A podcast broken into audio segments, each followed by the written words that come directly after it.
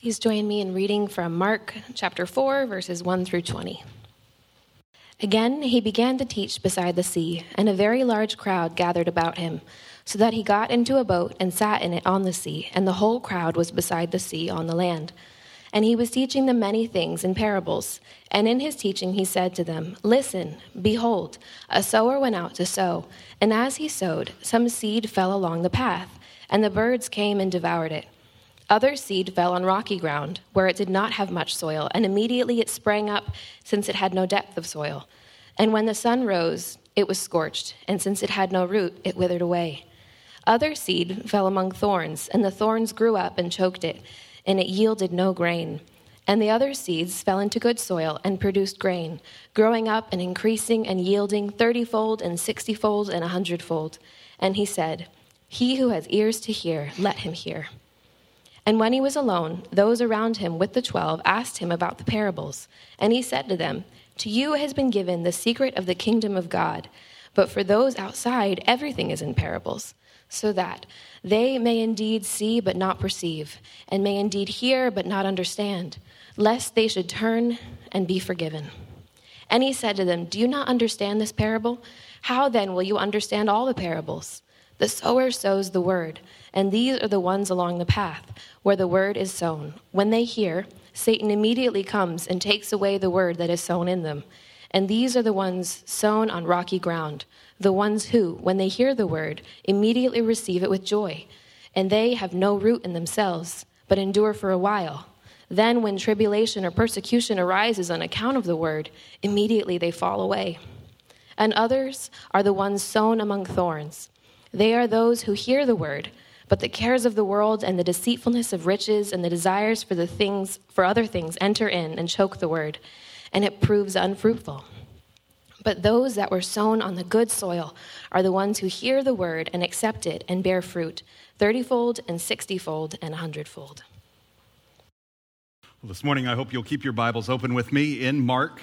In Mark chapter 4, we're going to be looking at this parable together uh, again, as a church, we've looked at this passage a number of times. It was actually one of our earliest meetings as a core group in the Daintree neighborhood nine years ago that we first looked at Mark chapter 4. We looked at it because it is a part of what we call our fivefold strategy for mission at Crosspoint Coast. Uh, the fivefold strategy for mission begins with uh, the, the conviction for gathered gospel celebration, what we're part of this morning. We believe that this is what God has purchased for us to walk in. We believe that the second uh, strategy for mission is that God has made us a scattered gospel community, that we remain his people as he sends us into our lives and neighborhoods and communities, but we do so as a community of faith in all of those places to which he sent us. We believe that the third strategy for mission is that disciples are the face of the church, not a, a, sign or a website or a motto or a big vision statement or even a fivefold strategy. None of those things are the face of the church. The disciples are what the people in the community are to see, and through seeing the disciples, our love for one another, we are shown to be Christ's disciples and make him known in the communities to which he sent us. And then that leads us to the fourth strategy for mission, which is fruitful multiplication. We believe that as we go about our, into our communities and in our celebrations and as the face of the church into our communities, we believe that what God will do is where that seed is sown, He will work the miracle of fruitful multiplication. This morning, we see that in our passage in Mark chapter 4. What Mark has done is he's done this again for us. He's uh, offered up what I called last week a Markan sandwich, all right? Uh, I didn't make up the word, but it kind of fits. He makes these little sandwich passages. These sandwich passages where we have a narrative that's broken up into two parts with this teaching in the middle and really, that's the meat of the sandwich. The meat is in the middle. In verses 10 through 13 is the meat of this narrative that Mark tells us in this passage. Now, James Edwards, a commentator, he writes it this way The center of the sandwich, in verses 10 through 13, is the key to understanding the whole of the narrative. That only in fellowship with Jesus do parables disclose the meaning of the kingdom of God. This is the central message of our passage this morning is that only in fellowship with Jesus does what Jesus sow, his parables, his teachings, make any real sense. That's where we find understanding is in fellowship with Jesus. So let's go to him just briefly in prayer as we ourselves turn to his word. Heavenly Father, we pray that you would open our eyes, that we would be in fellowship with you, that you would be in our midst, that your Spirit would work by your word to sow this seed deep within us and do a cultivating work among us to prepare us to hear this word with faith, and that we would be a people who not only hear, not only even understand, but that we would comprehend with faith and so be transformed. Lord, I pray that your word would work in the midst of your people gathered this morning. We pray this in Jesus' name. Amen. This morning, we're going to look at the passage really in actually four parts. The first part is just a little bit of an introduction. If you look at it with me, look at verses one through three. And what we have is we have another large crowd. We should be getting used to this at this point as we're working our way through the Gospel of Mark. Another very large crowd is gathered. Again, he began to teach beside the sea, and a very large crowd gathered about him. We've seen Jesus and these crowds. He, they have a, a, he has a difficult relationship with the crowds from the beginning of Mark. They keep coming to him right? And they're coming to him with their needs. And the Lord is, is willing and able to care for the people who are coming. But then they've pressed him so hard that he's nearly been killed and trampled in the in the happenings. We've seen that Jesus has been pressed so hard and followed so repeatedly that he's been found to not even be eating because of the demands of the crowds. And we've seen that there are some elements in the crowds that are increasingly hostile to Jesus, particularly those that are related to the religious establishment, are particularly hostile to Jesus in the midst of the crowds. The crowds in the midst of their pressing upon Jesus, are becoming an increasingly less safe space for Jesus. I note this in the passage because it draws a distinction. There's a group, a crowd, from whom Jesus has to create a distance when he goes to the boat. And then there's a group that draws close to Jesus and whom he gives understanding. There's a, a little word in here, or just a little idea, so that, in verse 1, he got into a boat and sat in it on the sea. The whole crowd was beside the sea on the land. So you see, there's a distinction and a space that's being created between Jesus and the crowds who were coming to him. It's a very practical space. But it's still something that the boat disappears in a little while. You'll see it. The boat disappears, and there's an intimate group who are around Jesus. Jesus has been teaching in parables. We see that in, as we continue to read in verse 2. And he was teaching them many things in parables. And in his teaching, he said to them, Listen, behold. He's speaking in parables. Now, speaking of understanding, Jesus parables are an incredible teaching device. They're, they're an incredible teaching vi- device to bring about understanding. They're vivid, they're memorable, they're relatable. But at the same time, Jesus uses parables to create a division among the people. We have the, the word crowd, which is not a word that communicates intimacy, right? We have the word crowd. We have the boat that creates distance, and we have a parable which may be memorable, but also it's a metaphor in which sometimes the teaching can become confused for those who don't, don't remain close enough to have understanding from the teacher. It's a, a metaphor rather than a clear teaching. The crowd divides between those for whom the parables of Jesus remain interesting and yet baffling stories, and those who hear the parables and draw closer to Jesus and move into understanding and have transformed lives. There's a division that's happening in our passage this morning, and the division only becomes more and more stark in the chapters ahead. Already we see the central idea of the passage at work. Even today, there are many who have heard about Jesus. There are many who, perhaps, have been to one of these gatherings, the gatherings of the church. They, they know Jesus, they've been a part of the crowd, but this does not yet mean that you have truly heard Jesus, understood Jesus, and been changed by his word. There's a warning already that there is a distinction in the midst of the crowd. What that will require is that you would listen to him and that you would draw close to him. So let's look at the parable and let's listen. I want you to sit in this parable. We could jump right to its interpretation, all right? I would, but I want to I want to ask you to sit in the seat of the crowd listening to Jesus teach from the boat and hear the parable for the first time. You know what I mean? Receive the parable itself. Become a listener there by the sea of Capernaum. And here's what you hear the first word that you hear listen! Exclamation point. Listen. Behold, a sower went out to sow. And you're like, hmm, right? I'm listening. I wonder what's happening with the sower who went out to sow. Listen. That's the whole point of the passage, actually. It's what Jesus is trying to call the people to, to listen and to hear. And there's a distinction between those who listen and those who prove themselves not to be listeners, hearers, and doers of the word of Jesus. There's already a distinction with the first word of Jesus' teaching listen and behold. A sower went out to sow. We'll talk about this a great deal in the, later on in our chapter when we come to the parable of the seed of the parable of the seed growing. When a man goes out to scatter seed on the ground, we'll look at the sower and his scattering a good bit more in a few weeks. But do note that the seed doesn't sow itself.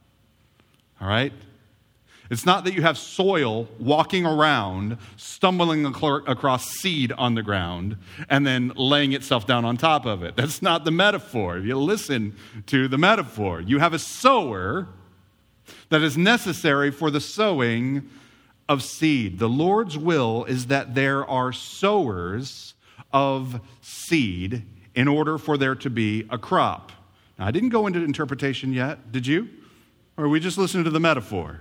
Right? Now, as the sower is sowing the seed, there are four soils. We'll look at these in more detail when we consider Jesus' explanation in a moment, but for now, let's make sure we hear the parable. In verse 4, we have the first soil. As he sowed, some seed fell along the path, and the birds came and devoured it. The birds came and simply devoured the seed. The second soil we have the seed that fell on the ground. What happens to it? Well, there's not um, the seed that fell on the ground among rocky ground. Not much soil. It sprang up quickly, but it has no depth, it has no root. All of what is the seed and the little seedling that's starting to show up is above ground and exposed. And so it is scorched by the sun and it withers quickly. Right? So ultimately, there was a seed, there was a seedling, but there's no plant and there certainly is no harvest. Then in verse 7, we have the seed that falls among the thorns. It grew up, thorns around it, other things around it. It grew up quickly, and then it's choked out. It yields no grain. That's essential for us to not pass over. All right, can you see it? Are you hearing Jesus' parable this morning? It's choked out and it yields no grain, he says. Envision a grown but lifeless and fruitless plant. Is that what the sower went out to sow? Well, no, he went out to sow seed. But what was in his mind when he's sowing seed? Is it a fruitless, lifeless, no grain plant? Verse 8. Then in verse 8, we have the seed in good soil. And what, how do we know? How do we know good soil? Right away, he tells us in verse 8, it produced grain. Don't miss it. How do you know good soil? Well, when you put seed in it, what happens is you get a plant. No, you get a harvest. you get grain. It's growing up and it's increasing. It puts out shoot upon shoot. And off of those shoots, it bears fruit 30, 60, 100 fold. What does a plant like this produce? It produces more seed, right? And more seed falls on all the other soil that's around it. It's 30, 60, 100 fold fruitful sort of soil. Not only that, it provides cover for the seed that falls off of it. It provides cover. Maybe the bird that flies by doesn't see it, it's not out there on the path. It gives shade to the scorched earth that's around it. And it breaks up the hard and rocky soil that's around it. You can see why it bears miraculous fruitfulness because if you finally get seed that falls in good soil and it grows up and it's fruitful, it does a work not only to produce grain, but it does a work in the land around it. Now, there are two main distinctions in these soils. The first distinction, the clearest teaching, is first of all this the distinction is between how they received the seed. That is, what do they do with a seed? What is the condition of the ground that receives the seed? Essentially, this is the seed easily snatched away or choked out or burned off? Or does it do something in the soil? Notice the soil doesn't do anything, it's just sitting there, being soil. Then the farmer comes along, sows seed, the seed drops in the soil, and the seed does amazing thing and the soil's willing to receive it. What's the result of receiving the seed? That's the second distinction. What's the result of receiving the seed between the first three soils and this last good soil? And the first three, the main idea is not that there was no plant. The main idea, the distinction, is that there was no harvest. Do you hear that? The distinction between the first three and the last one is not that there's no plant, and two of them, at least, there was a plant, even briefly. The distinction is that there was no harvest. The farmer doesn't go into the field to grow plants. The farmer goes in the field to reap a harvest. And he closes with this He who has ears, let him hear. The truth is in the parable. Jesus is done teaching.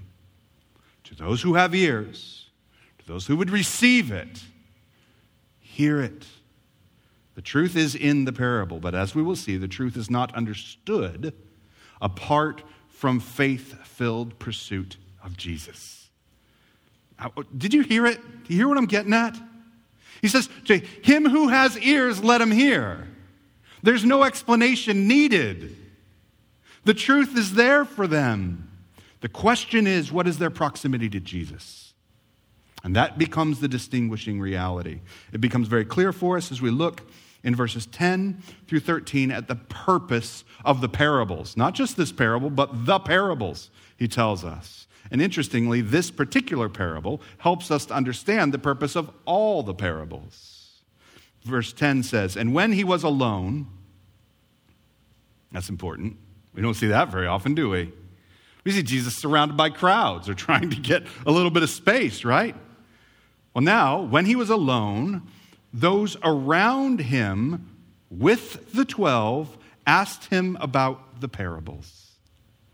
Notice that the boat is gone, the crowds are gone, and yet there's a people alone with Jesus. What did Jesus tell his disciples? Why did he call them to himself back just a chapter ago? So that they might be with him. Here they are. This is what Jesus is doing.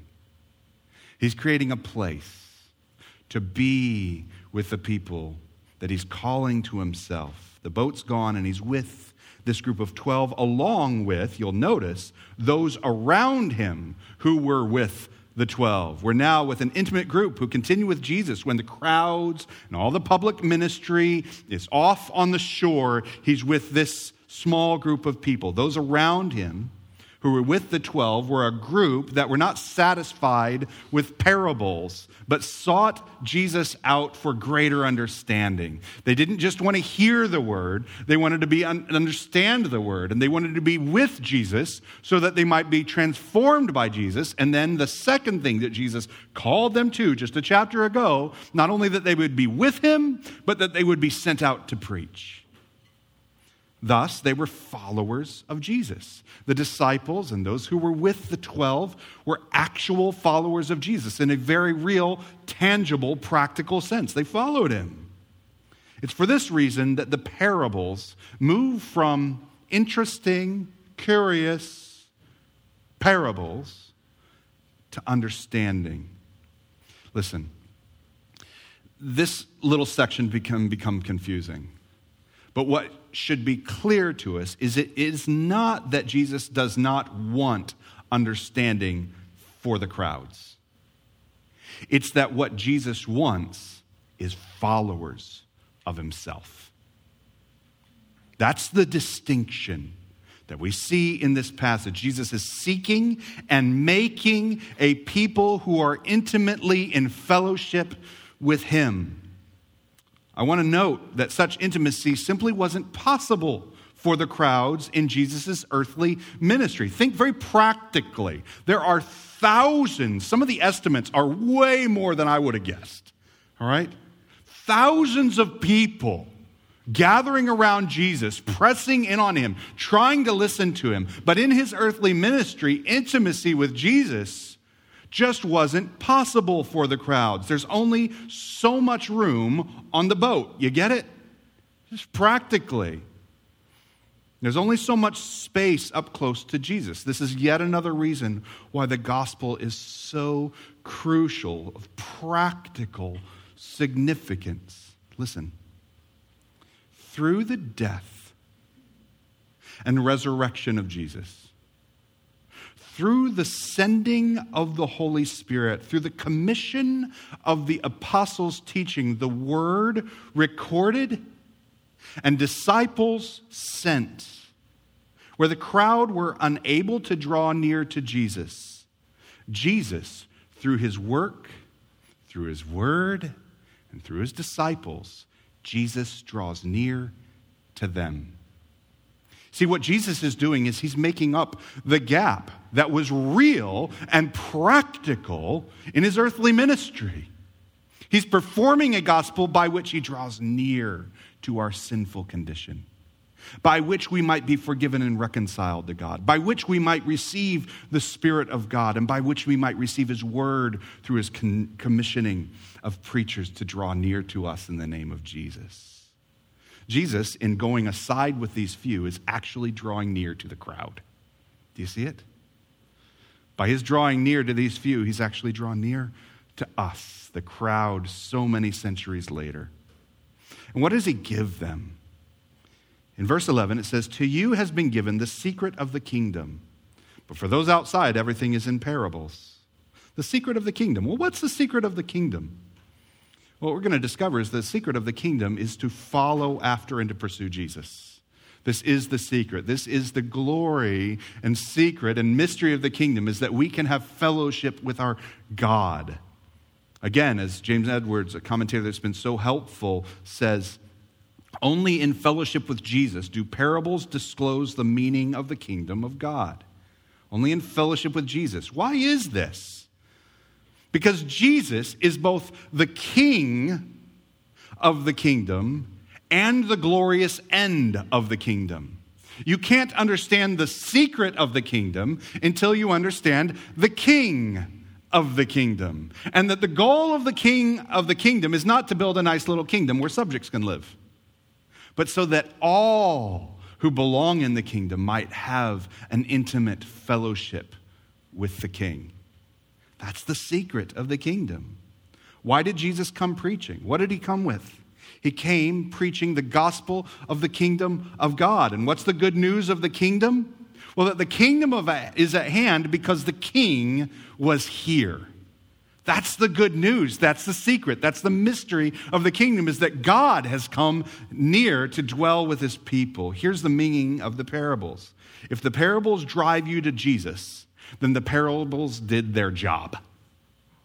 If the parables drive you to Jesus and you find yourself alone with him, with the disciples, then the parables did their job.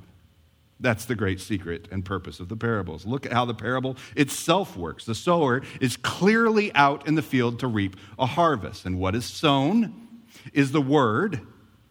And the difference is simply the willingness of the soil to receive the word. So when the crowds hear the word of the parable, the question is will they receive the word deeper into themselves so that the seed of the word will do its work in them, or will they move further away from the word in ways that move them further away from Jesus? Will you receive the word in ways that drive you to the Lord of the harvest? That's the question. Those who came to Jesus, who pursued him with the 12, are those who are taking in the word of Jesus, and they just can't get enough. So They find themselves alone with him, and he's pleased. He says he's pleased to give them the secret of the kingdom. This is the gift that he gives. For some, that's the crowd, there's just seed. And the seed remains just seed. For some, it's just a parable. It remains a parable, an interesting saying. But for others, the seed is received with faith and it germinates within them to produce a very se- the very secret that is the kingdom of God. But in both cases, the seed, the teaching, and the word are present, but only in some is that same word received with faith. Now, there's something interesting, and honestly, it's confusing. In verse 12, it says that he's teaching these parables so that and then it offers this quote from Isaiah they may indeed see, but not perceive. Now, the word so that is one simple little word, and it, it means many different things. It's essentially a connection word to connect two phrases together, and it mean a variety of things. So that is the simplest translation, so I appreciate that it puts it just so that and leaves the interpretation up to us.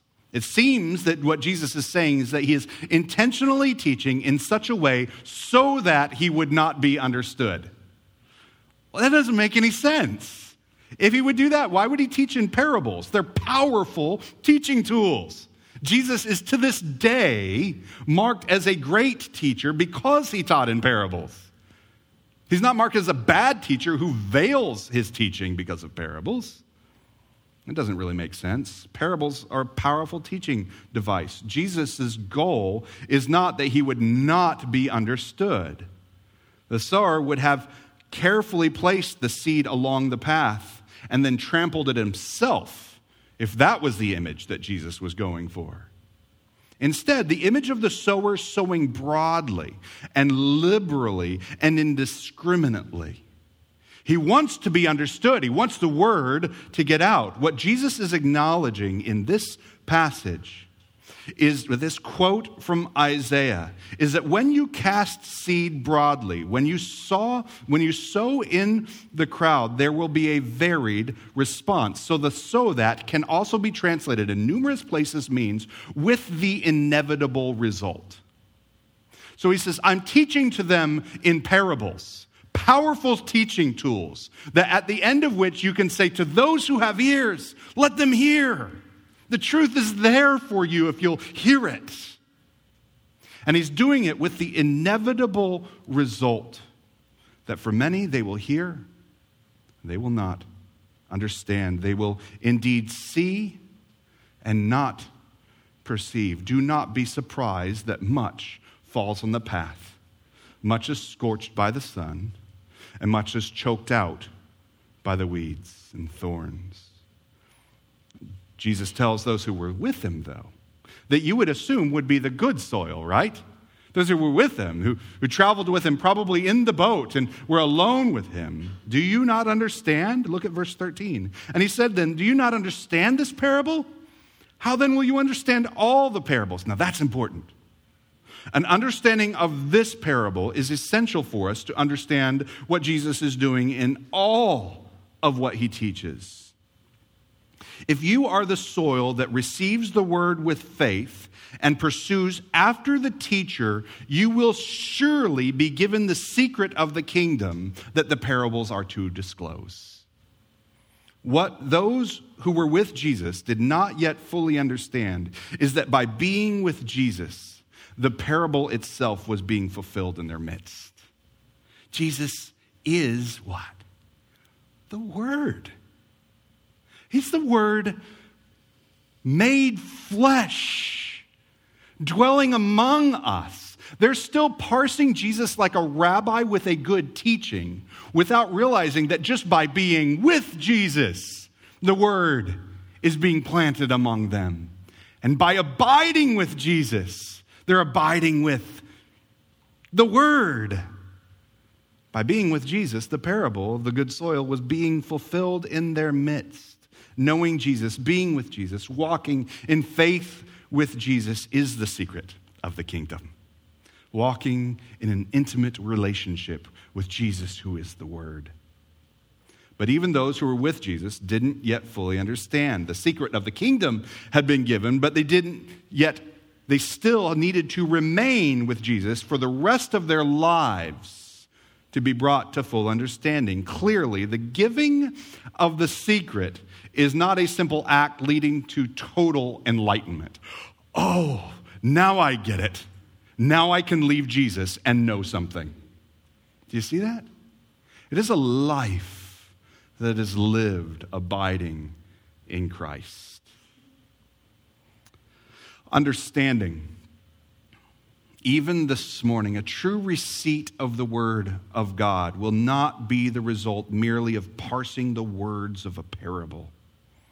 Understanding this morning will come as you and I are with Jesus. Jesus, I don't want to merely understand you, I want to know you and understand. I want to know your word, and I want to have a life that's lived in the presence of the King.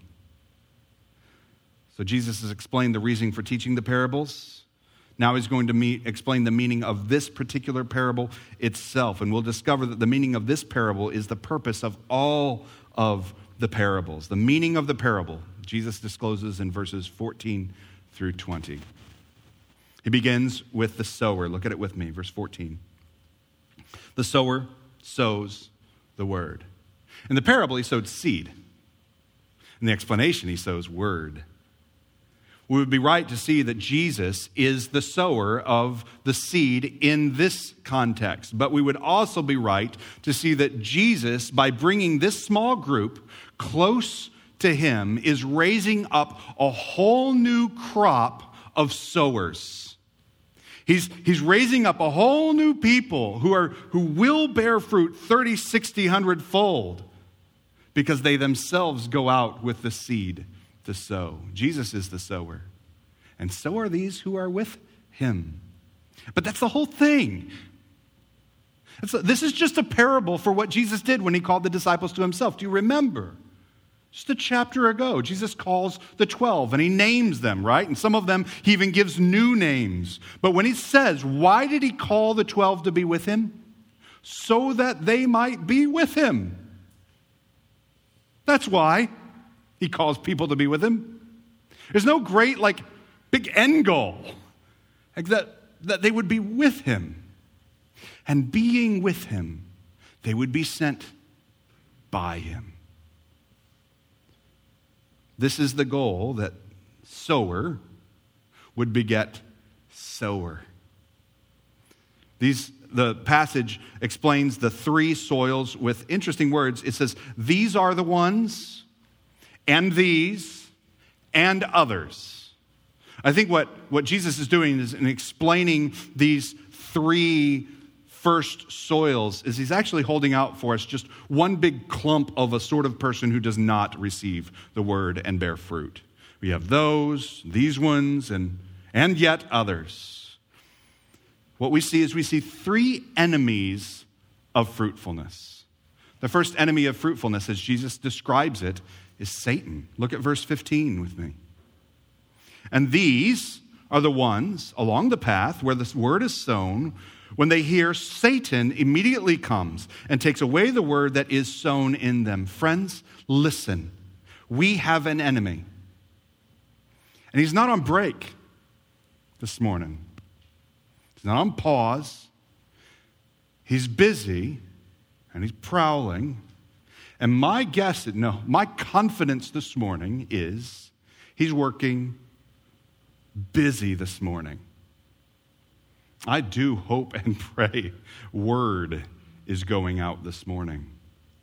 And he would snatch it from you. Now. Maybe he already has. Maybe he has over and over again when the word has been made known to you in your households, in the preaching of the word, at the point and in a small group that you're a part of or in community group. We have an enemy. Technically, words were said. Technically, ears heard sound vibrations. The person can even repeat the words back, but they were never really heard. It was there, the seed was there, and then it was gone. The path didn't even know it. Do you know it even? The second soil, verse 16. And these are the ones sown among rocky ground, and the ones, when they hear the word, immediately they receive it with joy.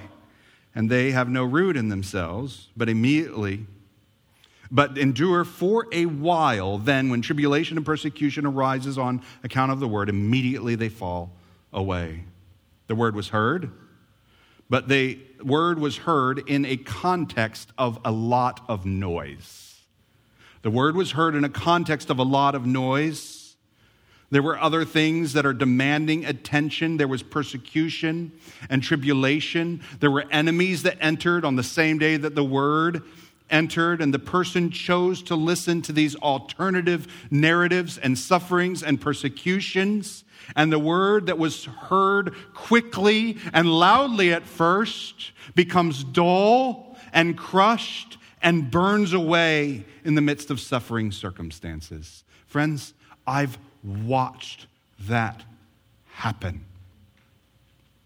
Some of you have too. Some of you have, with great grace of God, repented of when that's happened in your life. And then verse 18. And others are the ones sown among thorns.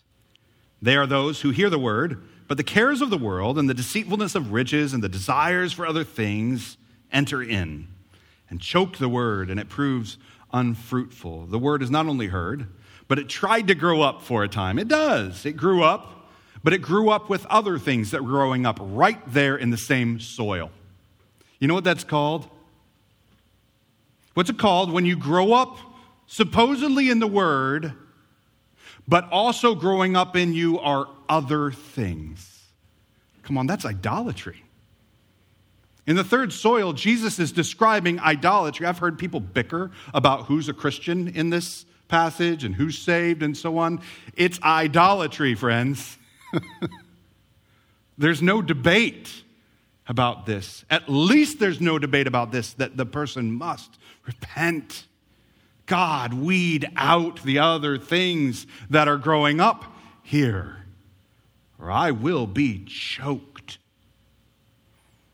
When one permits idol- idols to grow up alongside God's word, the human heart is sure to nurture idolatry. And we will actively choke out the word with that very nurturing of other things. Probably the most clearly here we see the purpose of the parables.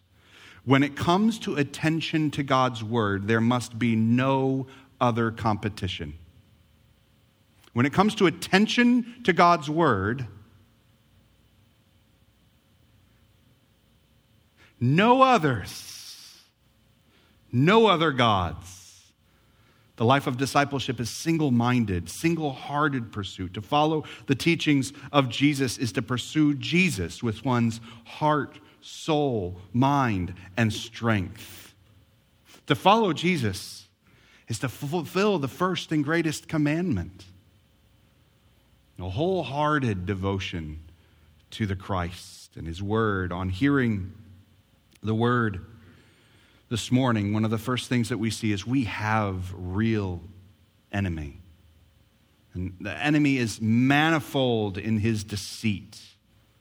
We're told in this passage that the, the word was briefly received with joy. I can't tell you how many times a guest has come up to me following the service, and they're holding a page of notes, like literally dozens of times.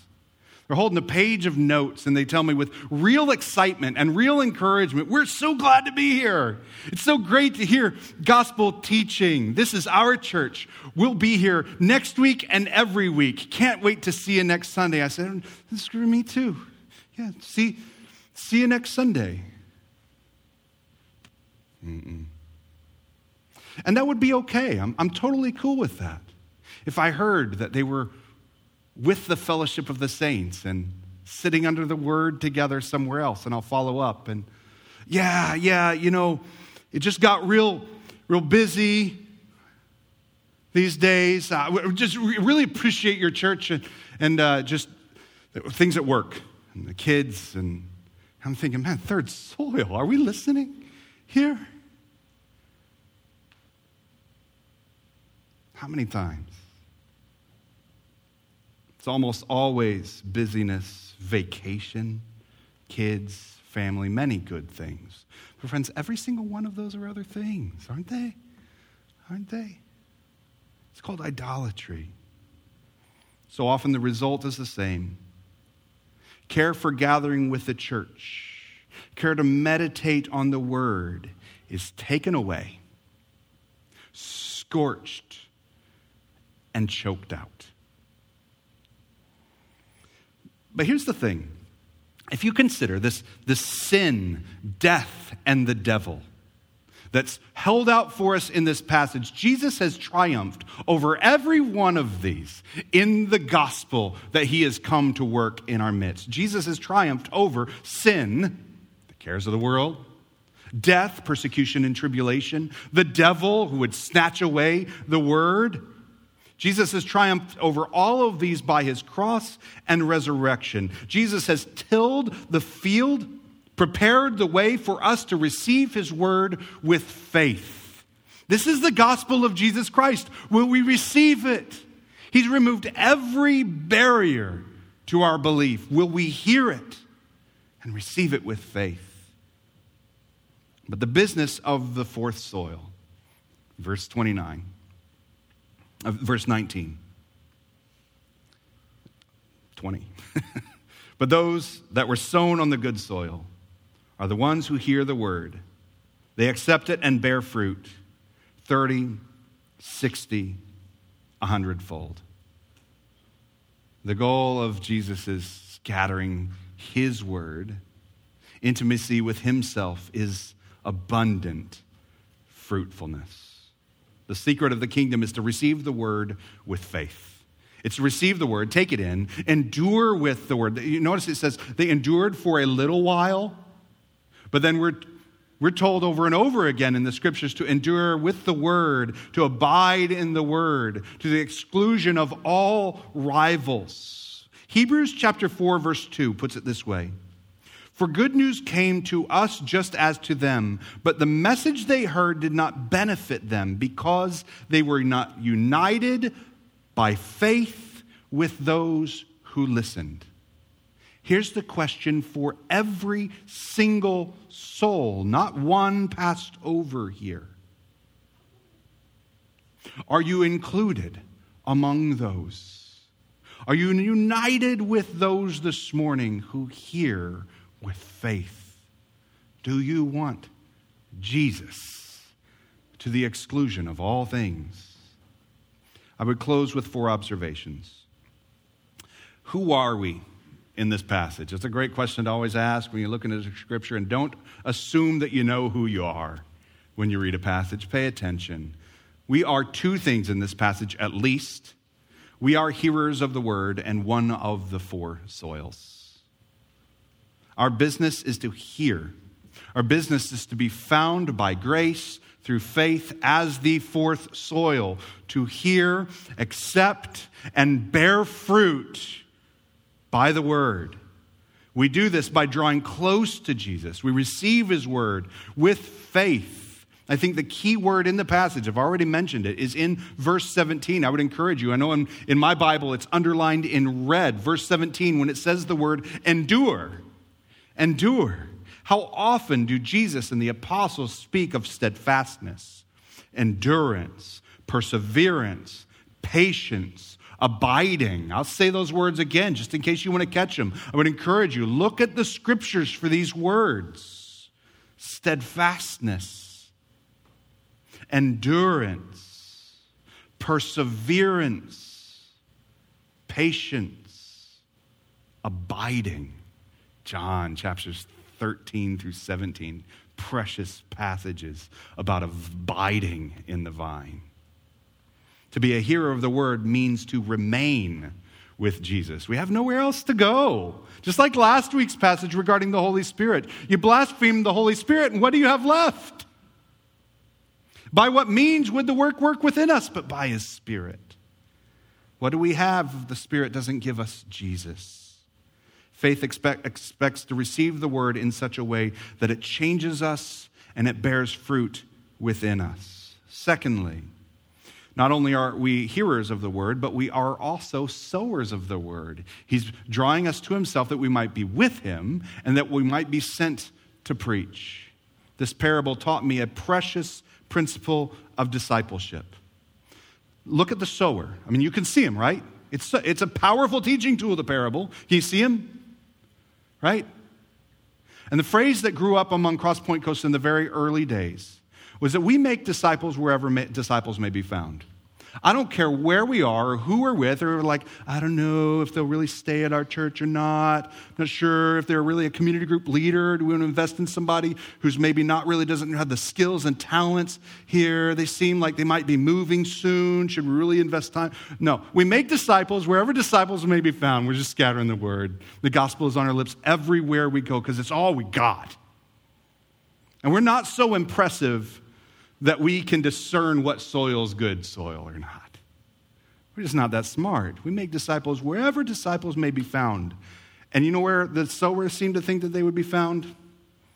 Well, somewhere. Ask him. Somewhere out here where the seed's fallen. We don't go into the field with a soil tester. Now, that may work with modern agriculture, but you and I don't have the adequate instruments to measure the human heart.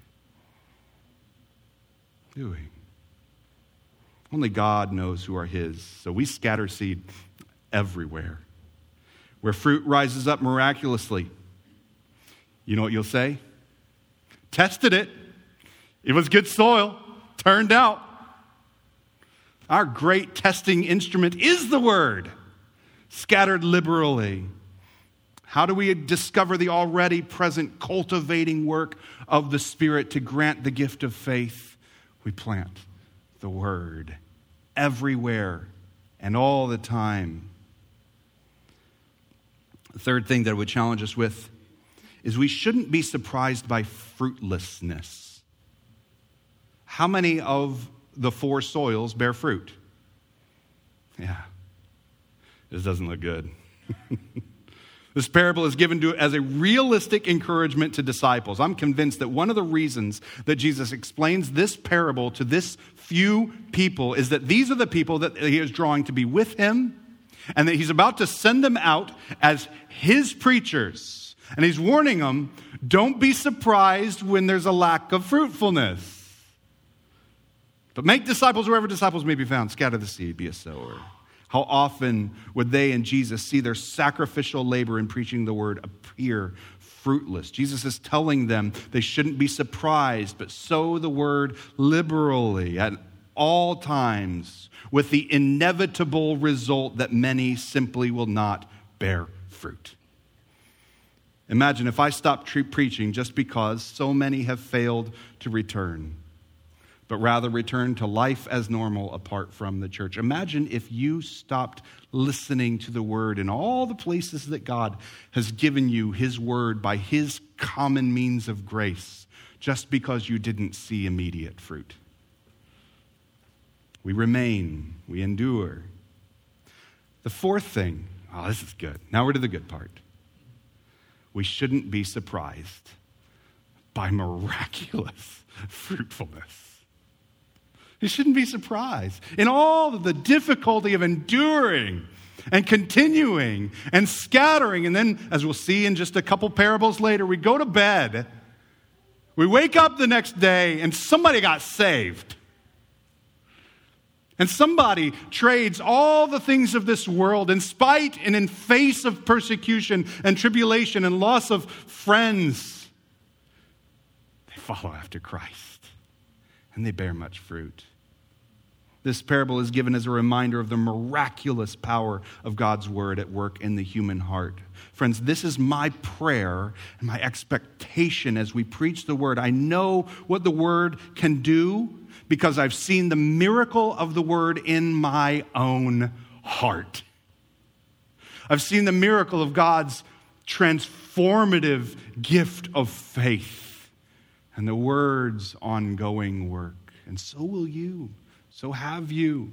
And so will you as you spread the word. I've seen God's work transform my life. I've seen his protection from the enemy practically.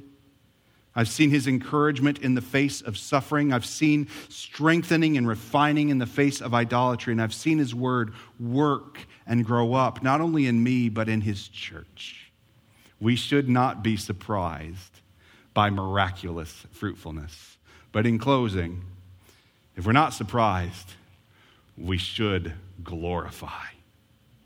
We should give praise and thanks. Because we know we didn't do it. All we did is we opened a canister of word and dumped it everywhere. And the powerful word of God worked a miraculous fruitfulness in unworthy soils.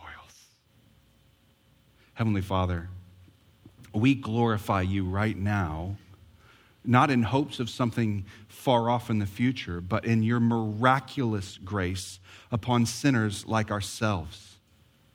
We thank you that you have done the work of cultivating us, that you've done, your word has done the mighty work. There was nothing in us but dirt.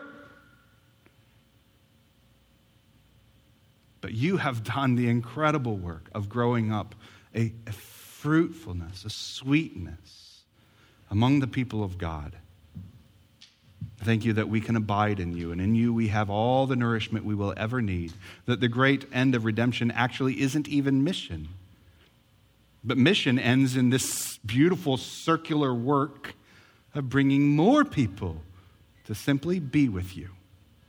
And we will be with you forever, and we will no longer be sent out, but gathered home. And the, this labor of scattered gospel community will become gathered gospel celebration and gathered community forever in your kingdom. Thank you, Lord. I pray that you would do this work this morning. I pray that your word, your spirit, your gospel would work in a heart that is yet hard. You would work in a heart that is scared, a heart that is suffering, a heart that is distracted. Again this morning, I pray that you would do the work, that your word would be received with faith, and your church is just waiting. We're waiting, we're enduring to celebrate that miracle. Thank you, Lord. We pray this in your name, in the name of Jesus. Amen.